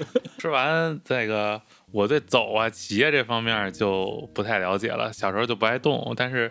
这真说有一个景点要推荐的话，就去景山看看，因为景山有一个点是爬到山顶上是可以俯瞰中轴线的，对，哦、从南到北，从北到南。其实这个我觉得还是真的值得一去的，因为这个中轴线，咱们说了这么长时间，中轴线是一个平面的概念。对，咱们一直在说中轴线，中轴线怎么样怎么样，它都是一个平面的概念。这个平面的概念，你要想看到，你必须要爬到上头，你才能看到。你可以夜里去找一找那个哪个皇帝上吊的那个地儿在哪？哎，真有皇帝上吊？有呀，有呀，明朝是吧？这个没事给大家讲崇祯嘛，对，就说什么吊死在眉山上，其实就是。啊、这不是这我我一直以为是一个那个野史，不是是真的，是真的，咱、嗯、上吊的。嗯，君王君王死社稷，这这前半段话说的是这个，说的我都不敢去。你夜里逛完，没准夜里回家，你床上就是崇祯跟你在一块儿。我去，没准你还能把他带回老家的。不是这这这这变得有点瘆的，是吧？好，让梅森接着说，对，让梅森接着说，反正。对，这就是一个从中轴线的这个概念和角度上来讲，是我认为比较好的一个视野最好的一个俯瞰纵观中轴线这么一个点，因为这块也不让咱这也不让飞四轴嘛，对，就、啊、对，就这个位置算比较好的。而且我之前去的时候，确实看到一些这个偏专业的摄影爱好者，嗯，在那儿去等一些好的天气啊、啊、呃、时刻呀、啊，去记录一下整个北京中轴线。哎，不得不说，这个中二一点的说法，有一种君临天下的感觉，对吧？呃，不，你还真别说，就是不只是中轴线这一块，大家也可以去到这个景山，能看到一些，就是说北京的当地的民俗特色，就是文大家这种老百姓的文化，嗯、就是可能会有一些唱戏的，嗯，然后有一些唱歌的，还有一些锻炼的，包括有一些。就是说，就是老头老太太去那儿晨练啊什么的，大家都能看到，嗯、非常好。对，包括呃，你说到唱戏的，就是这个中轴线上本身，它应该也有这个以前的呃市民娱乐的这么一个，除了这个商业的，就是也有那个像天桥这种的，它也有这种就在我家边上市民娱乐的这种的一个功能性属性的这么一个位置。嗯、那现在也是啊，那摇滚乐演出那个将《将进酒》不就在天桥吗？天桥，你还别说，现在有很多这种文艺机构、嗯、歌舞剧团啊，还有一些京剧、京剧院，好像都在天桥那边。嗯，这就是这就是一个历史的传承嘛，嗯、到现在了，它也是继续下去。嗯，我觉得天桥应该就是北京文化的一个差不多一个聚集地。天桥，你们觉得现在还有必要去玩吗？如果外地人，我觉得没啥呀，我转了一圈。我觉得可以去转转，吃个天桥什么城那个什么鸡，天桥城烤鸡还是什么鸡。其实呃，像这种这种文化属性的人文景观，我觉得既然它呃，咱们国家包括咱们这个历史文化的部门相关部门都去在做这个一个推广，我觉得年轻人可以去看看了解了解啊、呃，不能让这个东西在这断了根儿，对吧？大家光很多东西像张一元、吴裕泰都知道、嗯，但你不知道它是从哪儿起来的，从哪儿诞生的。嗯，就可以去看看了解了解，都都是可以看看了解了解的。啊、呃，你可能有的人他不喜欢这种人文景观，他就喜欢去自然景观爬泰山，对吧？啊、呃，他就喜欢去那种地方。那这是一个这个正常，但是其实人文景观你要是看得多了，你会发现它比自然景观有意思。对，有意思。景山里边不是就有吗？小就是说唱戏的，像这种景山这种情况，它其实不单纯是一个自然景观，就像我刚才说的皇家的园林，它其实有很多的古代的这个呃这种巧思在里头的。那、嗯、它它只它不单纯是一个自然景观了，而且园林它。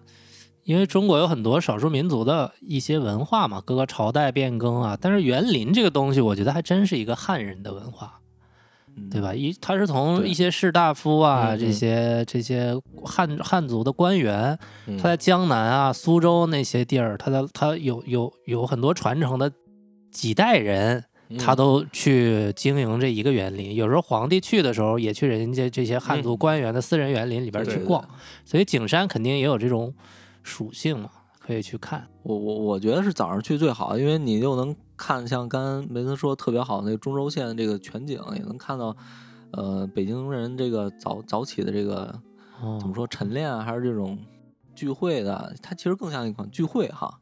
就是我不知道梅森有还有没有这种感觉，就是其实北京人住胡同的这帮人他嗯、呃、比较慵懒，他们。就是，但是慵懒中呢，人又早睡早起，又早上起来又逛，又遛遛鸟，哎、对，是有点想把我这一天过满的那个意思在里头。对对对。但是我干的都是我自己乐意玩的事儿，对，我不也不受什么外界的束缚。对，是差不多有点这个意思。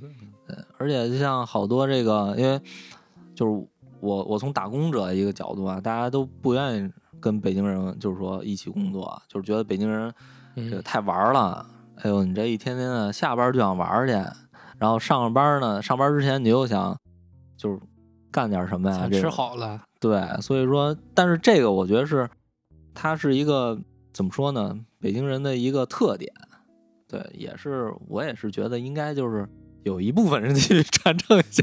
你刚才说这北京人，其实如果我们从中轴线的角度讲，你这北京人他他可以分很多。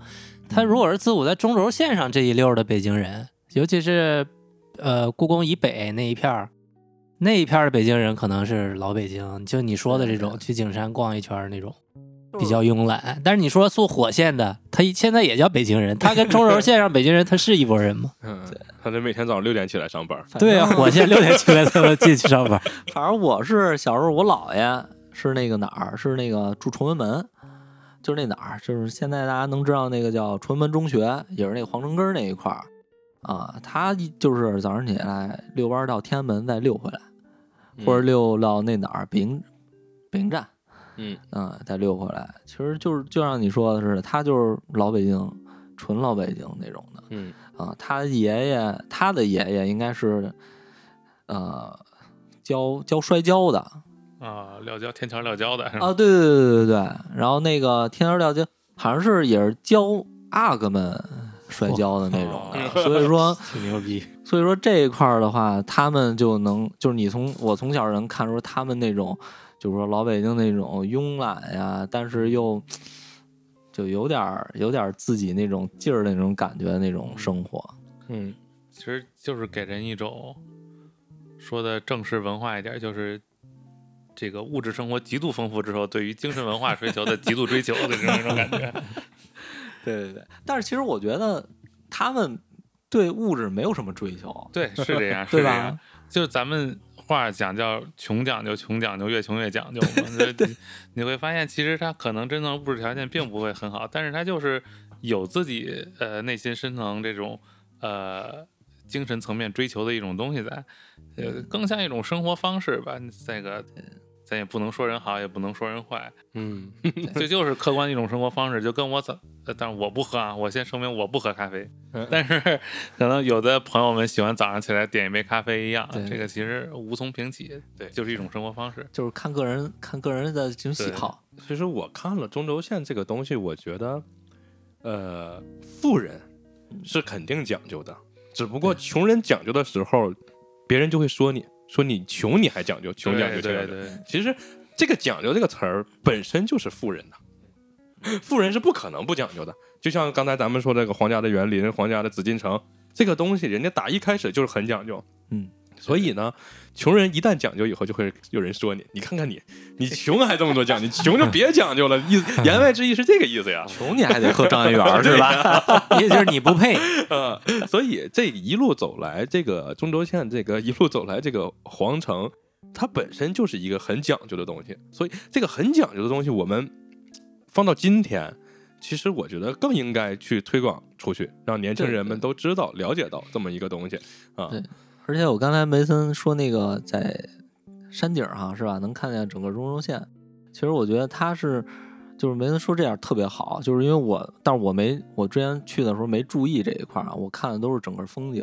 就是我是觉得能在这个景色上能看到北京的整个这个，不管是像富的文化、嗯、穷的文化，还有包括人民的文化，也包括这种政府政治的文化，是一览一览全全盖，对，都有，嗯、确实是，所以说很很全面，很丰富，对对对、嗯。所以说大家真的是，就是我觉得梅森推荐这非常棒，就可以大家来北京一定要去，嗯、去而且就必打卡。对外地人来说，景山不算是特别热门的一个景区吧？都大家都被那个那什么呀，什么鼓楼，什么什么南南锣鼓巷给吸引走了，奔着那个公交车就去了鼓楼了，去逛鼓楼了。鼓楼也没啥，就两个楼嘛。因为那个赵雷的歌唱了呀，对啊，对对对对对对，都奔着那个这多少多少路来着？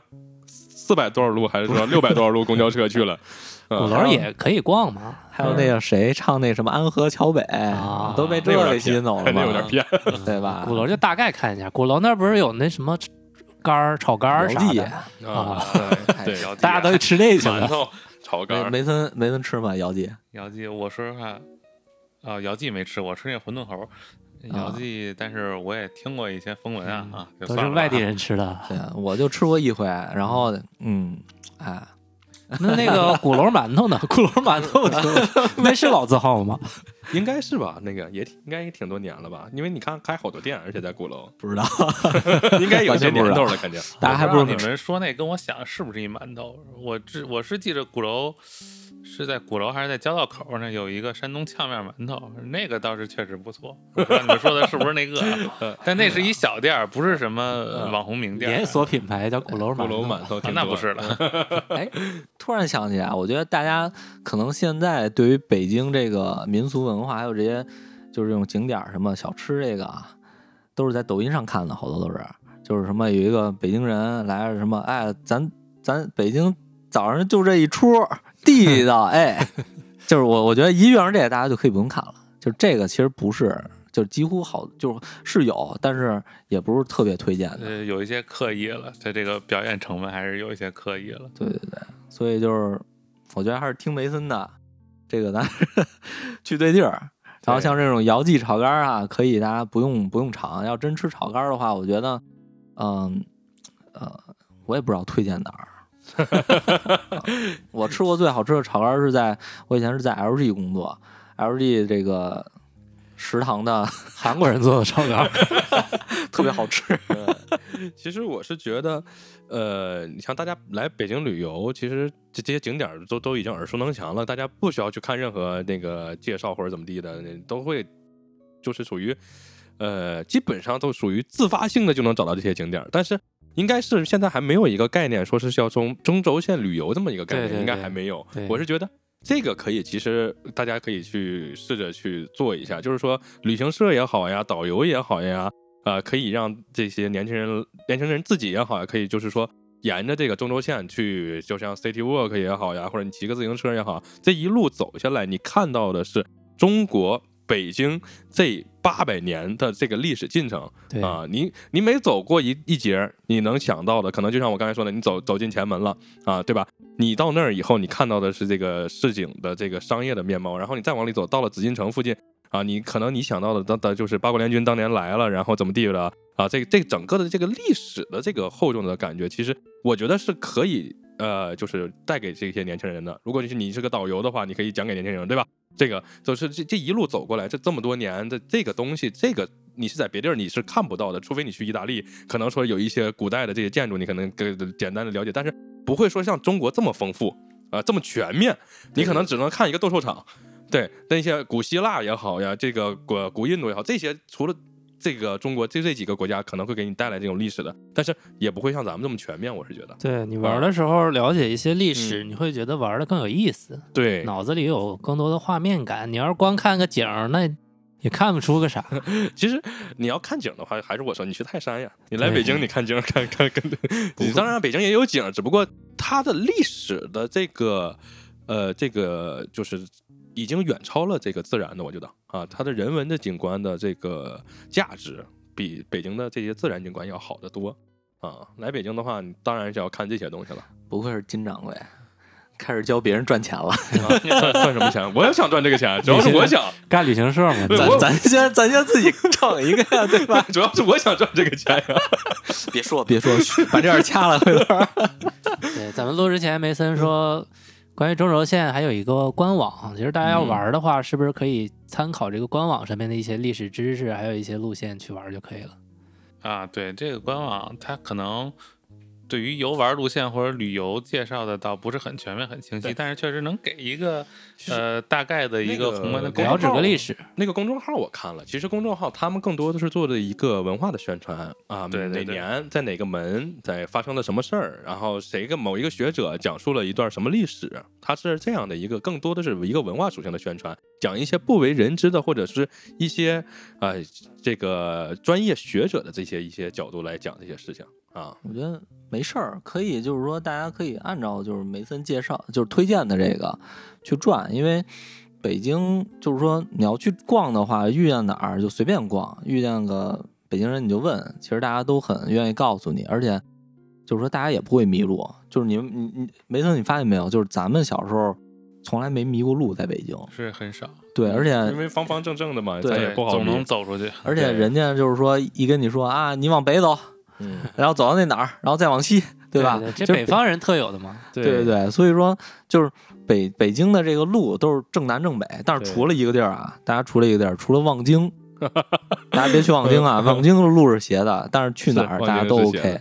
对，你说这我想起一事儿，我上大学的时候，应该也是一外地的学长吧，记不清楚了，具体是哪儿的，跟我去逛街去，就压马路走到那个也是鼓楼附近的一些一条胡同里。他又突然想起来说：“哎，你告诉告诉我这个方向在哪？哪边是北？”我又顺手那么一指，就是那边是北。他就说：“你凭什么说那是北？”我说：“我就知道那是北啊。”有很多南方人，他们的城市结构不是这种正南正北，对对对对，确实是。当时不理解，现在可能慢慢也理解了。有很多街都是斜的。南方。我最近看了那个一个笑话。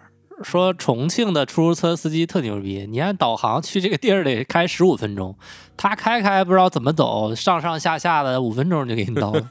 说我开去重庆租了个车，三地城市嘛，停在一个车库里，然后我就找不见了，车库我都找不见了，找这个车找了两天没找见，都报警了。你说他们来北京，你告诉东南西北。肯定挺新鲜的嘛，让他们他们的中轴线是往天上走那个中轴线，三 D 的他们是，然后人人家那个带那个坐标轴就是三 D 坐标轴了，对对对对，他们那是 X Y 轴。那个人说在洪崖洞还哪儿打了个车，开了十来分钟才到，到了以后司机跟他说：“你从你打车那个地儿摁电梯，摁到一楼下去就是这儿。”挺离谱的，对，重庆确实是这样，嗯。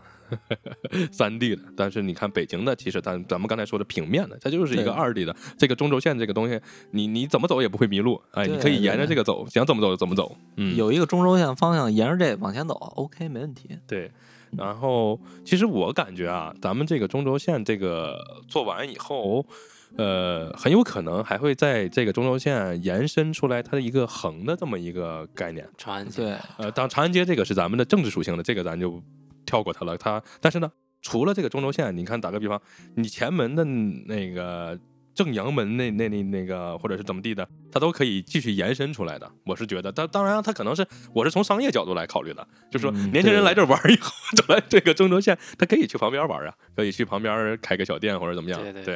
对，像什么长阳门、嗯、崇文门，这这地儿都能去。崇文门是是那个就是中轴线的平行线那种那个吧，应该是应该是偏偏东嘛。对，应该就是东的东面的那一个线了。对对对啊，然后都有很多玩。崇文门和那个那个那个那个那个那个西面那叫什么了？玄武门。玄武门，对，玄武门。玄武玄武和不是玄武玄武嗯玄武门，对，这两个就是一个东一个西啊，以后。咱们如果说把这个中轴线做成一个，哎，叫什么呀？它属于一个平面扩大化，做出平行线，三条线，对，做出平线，对，这当然啊，咱们的文化概念还是中间这条线，但那两条线就可以做成商业了，啊，对对对，对，咱就是可以给赋予一个商业属性或者怎么样，就是。就是更更牛逼，嗯、差不多其实、啊、就, 就跟跨海大桥似的，以前就一个桥，对对对对，后面有俩桥了，这种感觉。对对对，现在应该是有点类似的方向吧，因为崇文门往北是不是对着东单呀？呃，对，但是呢，它它它可能没有一个说是一个概念，啊、或者是让大家太太统筹，或者对对对，慢慢的就会有了。啊、嗯，就是我觉得是，就是说政府规划其实是在这几个，就像什么崇文门啊，还有什么长安门这一块、嗯、规划的是这种这种娱乐。嗯，办公啊，有它的一个固定的商圈的职能。对，可能可能以后天安门那一片或者怎么地，它的政治属性更强了。人民大会堂，它可能包住不让你去，哦、你绕过这儿啊，你对对对你从那个永定门进来，走走走走走，到那个天安门附近，你绕过那个咱们的政治属性的这一个区域，再往前走，接着走，是这样是完全可以的。然后或者说你从天安门长安街，你就往右走。走那个崇文门那那个平行线那那一溜啊，它可能以后会有这个方向的发展，但咱们是胡乱猜测。只不过我是觉得这个东西，呃、在这个城市以后，可能还是我觉得还是比较有这个发展的前景的啊。它的整个的属性来说，就说到这个发展，其实中轴线一直往北也是一个能体现中国。就是说，一个快速发展的一个趋势，就是中轴线延长线嘛，实际上就是亚运、奥运。对对对对，嗯、包括像这个叫什么来着？这个这个鸟巢什么都在这条线上。嗯，是嗯，而且我记着看那个，因为我看过一个那个那个俯视图，就是好像是往北延长了以后，有一条在那个那个哪儿，就是这个鸟巢那儿有一条湖，特别像一条龙。对，所以说我给我的感觉就像中国成为一条新的龙，从这个中轴线上再继续往北发展。嗯嗯，对对，也可以去看看，非常棒。因为你像中国人这个建筑建设的时候，他就其实可考虑到可能像按照这个整个这个龙的这个感觉，对对啊，蜿蜒这么往前走，或者是啊、呃、参考那个北北斗星那个就。古代人讲究这个北极星，北极星这个、嗯、啊，天上这个北极星这，哎，七个那个叫北极星叫北斗星，北斗七星，北北斗那叫北斗星啊，北斗七星，那个北斗七星的那个勺子把上是不是最底下那颗是不是就北极星来着？是吧？啊，这个。呃，七星就是一个这种至高无上的这种形象在天空中嘛，然后它中国人的建筑可能就会参照这个七七颗星的位置啊，或者怎么样摆放，这成一个勺的那种形状。哎、啊，你还真别说，那天我看那个有一个有一个记录说，这个就是北京的这个午门，东西南北有四个角，然后角上各有一个球，嗯，然后你再往再往北，沿着这个中沿着中轴线啊，它是，然后有一个中和殿，然后有一个交泰殿。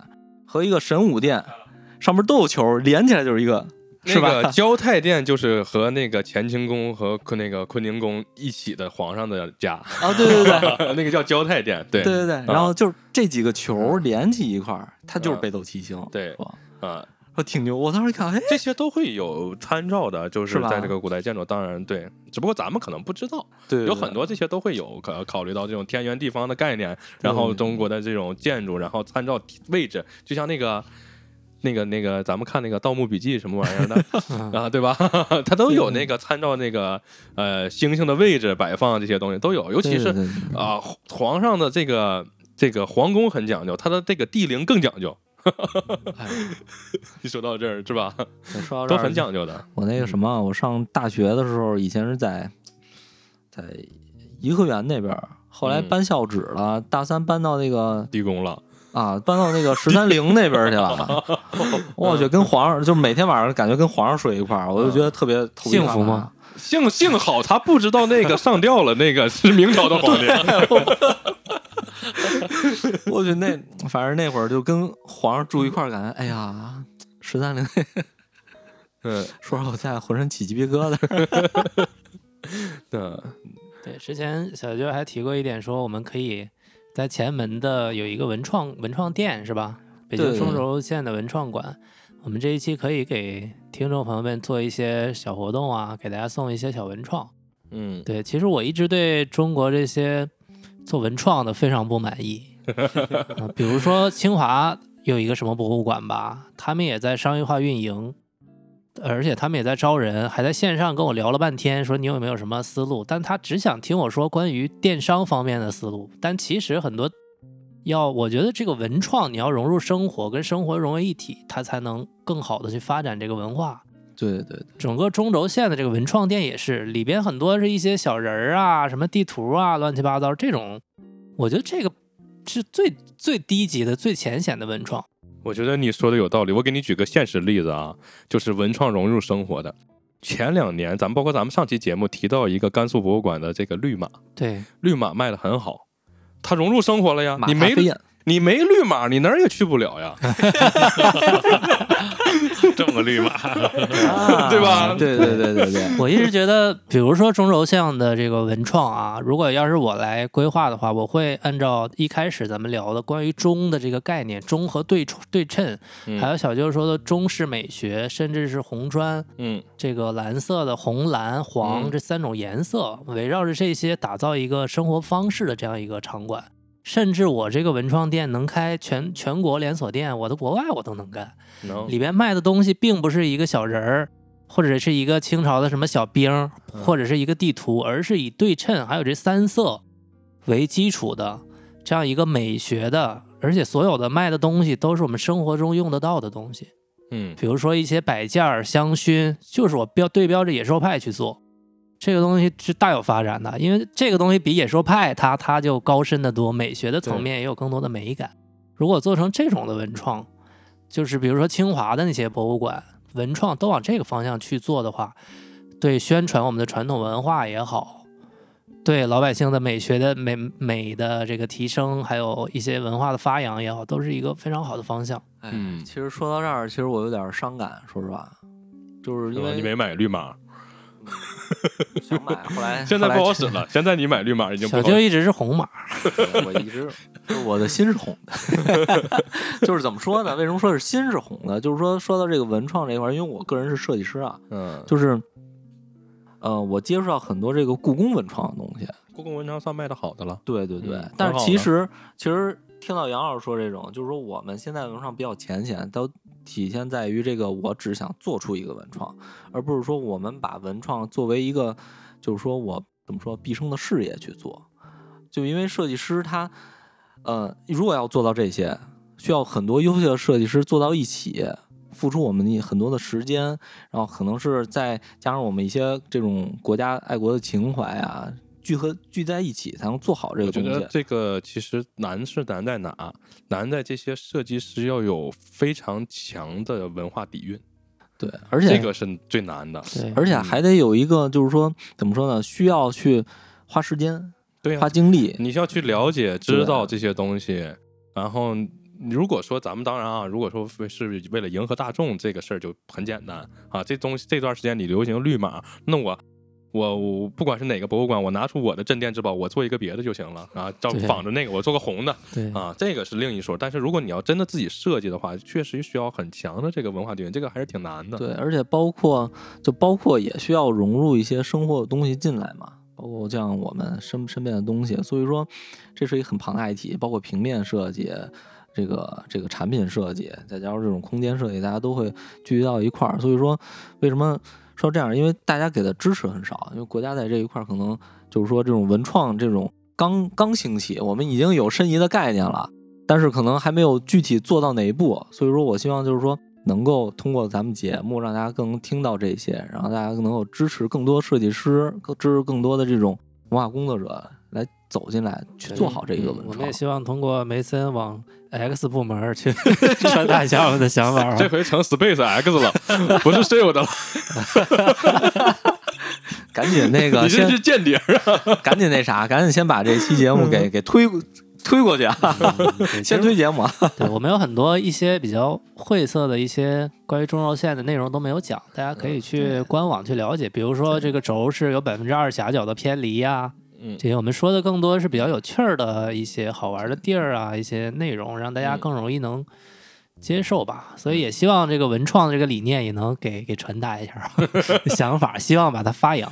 而且我觉得这个延展性特别强，甚至可以北京中轴线我都成立一家装修公司，也是文创，真的给老百姓的家庭装修也能带来中式的美学。你叫北京通中轴线，北半球中轴线。嗯，对，因为现在中国的家庭装修，你像那些装修公司啊，你说我要一新中式，嗯，他可能弄的这个东西是流于表面的新中式。如果我们融入中轴中轴线，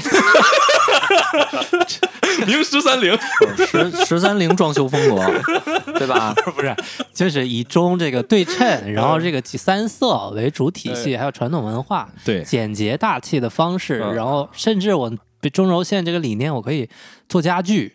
嗯、装修文创家居、嗯、全部都是一体，做一个比宜家牛逼的东西开到宜家隔壁，对，这才是宣扬我们传统文化。我觉得很光荣很牛逼，就老百姓天天逛宜家买那些玩意儿很伤心。这个说的很有道理，就是我们把北京中轴线这个我们已经了解到知道的这个综合性的这个文化载体，我们给它赋予到现代生活当中，就是给它做成一个像家居品牌呀、装修品牌呀，这些都可以啊。北京通中轴线然后呢你你一打开你那个设计方案，哎，第一页就是这个中轴线的这个概念，这些东西，然后给你放到每一个你的这个房间啊，你的这个屏风，对吧？你的玄关都有我们这个设计的东西。我们上来给你来个九龙壁，而且这个我商业化商业化变现的思路就想好了。你围绕着我刚才说的这个家居生活方式，你延展的话，放一些授权，比如说有一些。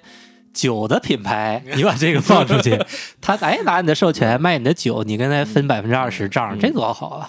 嗯、茶叶也可以、啊，茶叶呀、啊，这些乱七八糟的，能围绕中轴线做的跟生活有关的东西。最最终的结果就是中轴线成了一个专利或者是一个品牌，他每年光授权就已经赚的盆满钵满了。这个这个这个可比北京市政府收停车费来钱来的要。快来的要多要稳，而且它有利于我们国家对外宣传呀。比如说大使馆出去，我就送这个东西，啊嗯、或者我对在那个哪儿啊，香香榭丽舍大街，我开一个中轴线的家居店，嗯、我把中国文化传扬出去，需要用这种商业化的方式，不能是形而上的方式去宣传。嗯嗯，你看看这个商业化路子已经想好了，可能啊，现在咱们的相关部门还是在做一个文化或者是一个。包括一个对世界上宣传这么一个概念的申遗这么一个工作，对。但是呢，我们想的是赚钱。我我觉得后续就是说，申遗就是一个走走出了第一步，嗯啊。然后第二步，咱们赶紧抢注吧。抢这注册不了，这有点难吧？我觉得这样，咱们不是有公司嘛？所有文化这公司，金掌柜那也有文化公司，赶紧让梅森去给真的说一下，能不能把这个拨点款让我们运作一下？因为我是做整个品牌啊、定位啊，金掌柜这边可以负责这个忽悠啊，不是忽悠，一个是商务对接，一个是关于呃文字方面的，然后小舅这边关于。美术啊，设计方面，咱们是团队齐了嘛？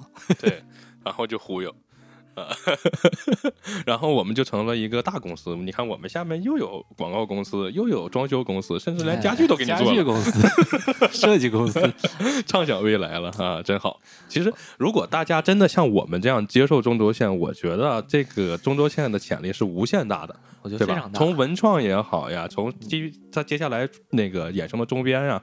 等等等等，它的潜力是无限大的。首先，像大家先要知道接受，但是这个可能还要很久很漫长啊。如果咱们当然我也能理解咱们的相关部门的这个想法，如果我们再上来把这事儿申遗成功了，那这个宣传的效果可能要比我们这网站公众号吭哧瘪肚宣传要强一万倍，可能一下大家就知道这个概念了啊！就相当于你上来先出了个王炸然后大家知道啊，你你这个能你能打扑克牌，这样的话大家更能接受啊。如果说是缓慢的像现在这种推广，可能大家很难能接受，所以呢最终还是要去做一个王炸，让大家能快速的接接受这个，所以也是希望我们这个中轴线北京中轴线这个申遗呢能成功，然后最后给我们带来一个呃，这个非常好的这么一个嗯人文的这么一个景观也好呀，文化载体也好呀，啊，是我们这代这代人我觉得还是一个很好的这么一个留下很好的这么一个宝贵的财富，我觉得对对、嗯，加油加油！看看咱们也说了这么多，能不能让梅森发表一些一下给我们收个尾吧？然后根据我们刚才说的这些这一期的内容，时间也也挺长了这一期。嗯，哎，简单说，我这次确实很高兴啊，能够看到现在，因为确实是第一次了解到很多的在北京的、不在北京的年轻朋友对于北京中轴线的呃这个概念，实际上是。的了解是一个从无到有的一个过程，因为我是属于很小的时候可能就听家里的大人们会说北京中轴线北京中轴线这个概念、哦、是吗？这个概念很早就有了。对对对，其实是很早之前就在最起码是出现在我的视野当中过啊，在很小的时候就有、哦、嗯，但是可能也是随着申遗这个事儿吧，现在嗯，把它的这个文化属性进一步加强了，我觉得确实是一个很好的机会，也是很有意义。把它，尤其是像年轻朋友们，做一个进一步的宣传，而且包括我觉得三位老师刚才谈的这个商业化思路也是很重要的，因为你想要在老百姓当中有这个感知力和知名度存在的话，光靠顶顶层的这种宣传，现在反正从我个人来看，实际上是。大家有一种听烦了的感觉，可能啊，是吧？我我觉得不啊，我还觉得这个事儿无限潜力呢。是这样，不是不是不是说不是说这个具体到中轴线这个事儿、啊，就是说可能这种方式，大家可能会觉得有一些啊、呃、所谓的过于主流化了，或者说过于的呃形式化了，爹味十足很多了啊。所以我觉得想，真是说通过商业化来实现这个。对外传播真的是值得探讨和思考的一个路径，所以也很感谢三位老师能够给我这样一个启发吧，算是。嗯，我们都是胡说八道，嗯、我就左耳朵进右耳朵出，对，就一听一下，我们都是左耳朵进右耳朵出，顺着嘴又绕了一圈。嗯，我们一般就是胡说八道，然后胡说八道，胡说八道，没准就就真成了。我是抱着这种心态想的，是是是，确实是。其实还是就是，反正我的这个理念还是就是说，让大家更多人知道吧。嗯，因为毕竟是很多时候一说到咱国自己的文化，好多年轻人其实他并不知道，而且有时候其实说实话我也不知道有有一些东西，所以说有这种样的就是比较轻松的，像咱们这种轻松的方式去了解，我觉得是非常好的。大家又乐了，然后又了解了，嘿，还能有有点。金掌从金掌柜这儿学点挣钱的方式。有听众朋友来北京玩，可以联系我们，我们可以当导游。我们住的，你看我住在南南就南二环边上嘛。如果大家来，我可以带你们去玩这一段啊，天天台啊，啊天桥啊。我去那个啥地宫明十三陵。然后小舅带大家骑行嘛，看升旗，特种兵，从四点开始。只有这种它有了文化内涵，有了文化的这个厚重的历史的，包括这些现代的融合的这些整个的这个啊内容在里头、嗯、这个东西才会源远流长的流下去、嗯、文化自信、嗯、否则的话你是网红店也好，或者是炒作出来的一个概念也好，这个东西你留不下来的，只有是这样的东西经得起大家去琢磨。你像我可能提到一个宫殿啊，这个宫殿的建筑呀，包括它的怎么个美学呀、设计的理念啊，包括这个它它当时建的目的，整个这些东西都是可以咱们去深究的，这个东西它才能留下来的。所以咱们有这么好的东西能留下来的东西，咱们干嘛不宣传出去呢？对吧？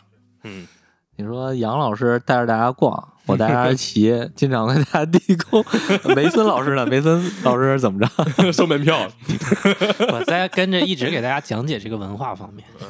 嗯，梅森老师可以在景山的山顶等大家，准备准备微博树那儿等，带根绳，大家逛完了就终点就在那儿领根绳，领根绳。是，我觉得是梅森老师带大家看一看什么叫做帝王气息。去帝王之都，这这这排队去那儿领绳，还得交钱才给你绳。嗯、呃，我觉得特别好，这个东西真的是值得我们去呃去学习也好呀、嗯，去了解，然后最后发扬出去啊。这样这样，大家来北京，你看有这么好的一个了解咱们过去历史，甚至在当代历史的这么一个机会，我觉得还是要把握住的。希望大家来北京都可以来，哎，了解一下这个东西。嗯，那我们今天就聊到这儿。嗯，好，拜拜，拜拜，拜拜，联系我们哦，拜拜。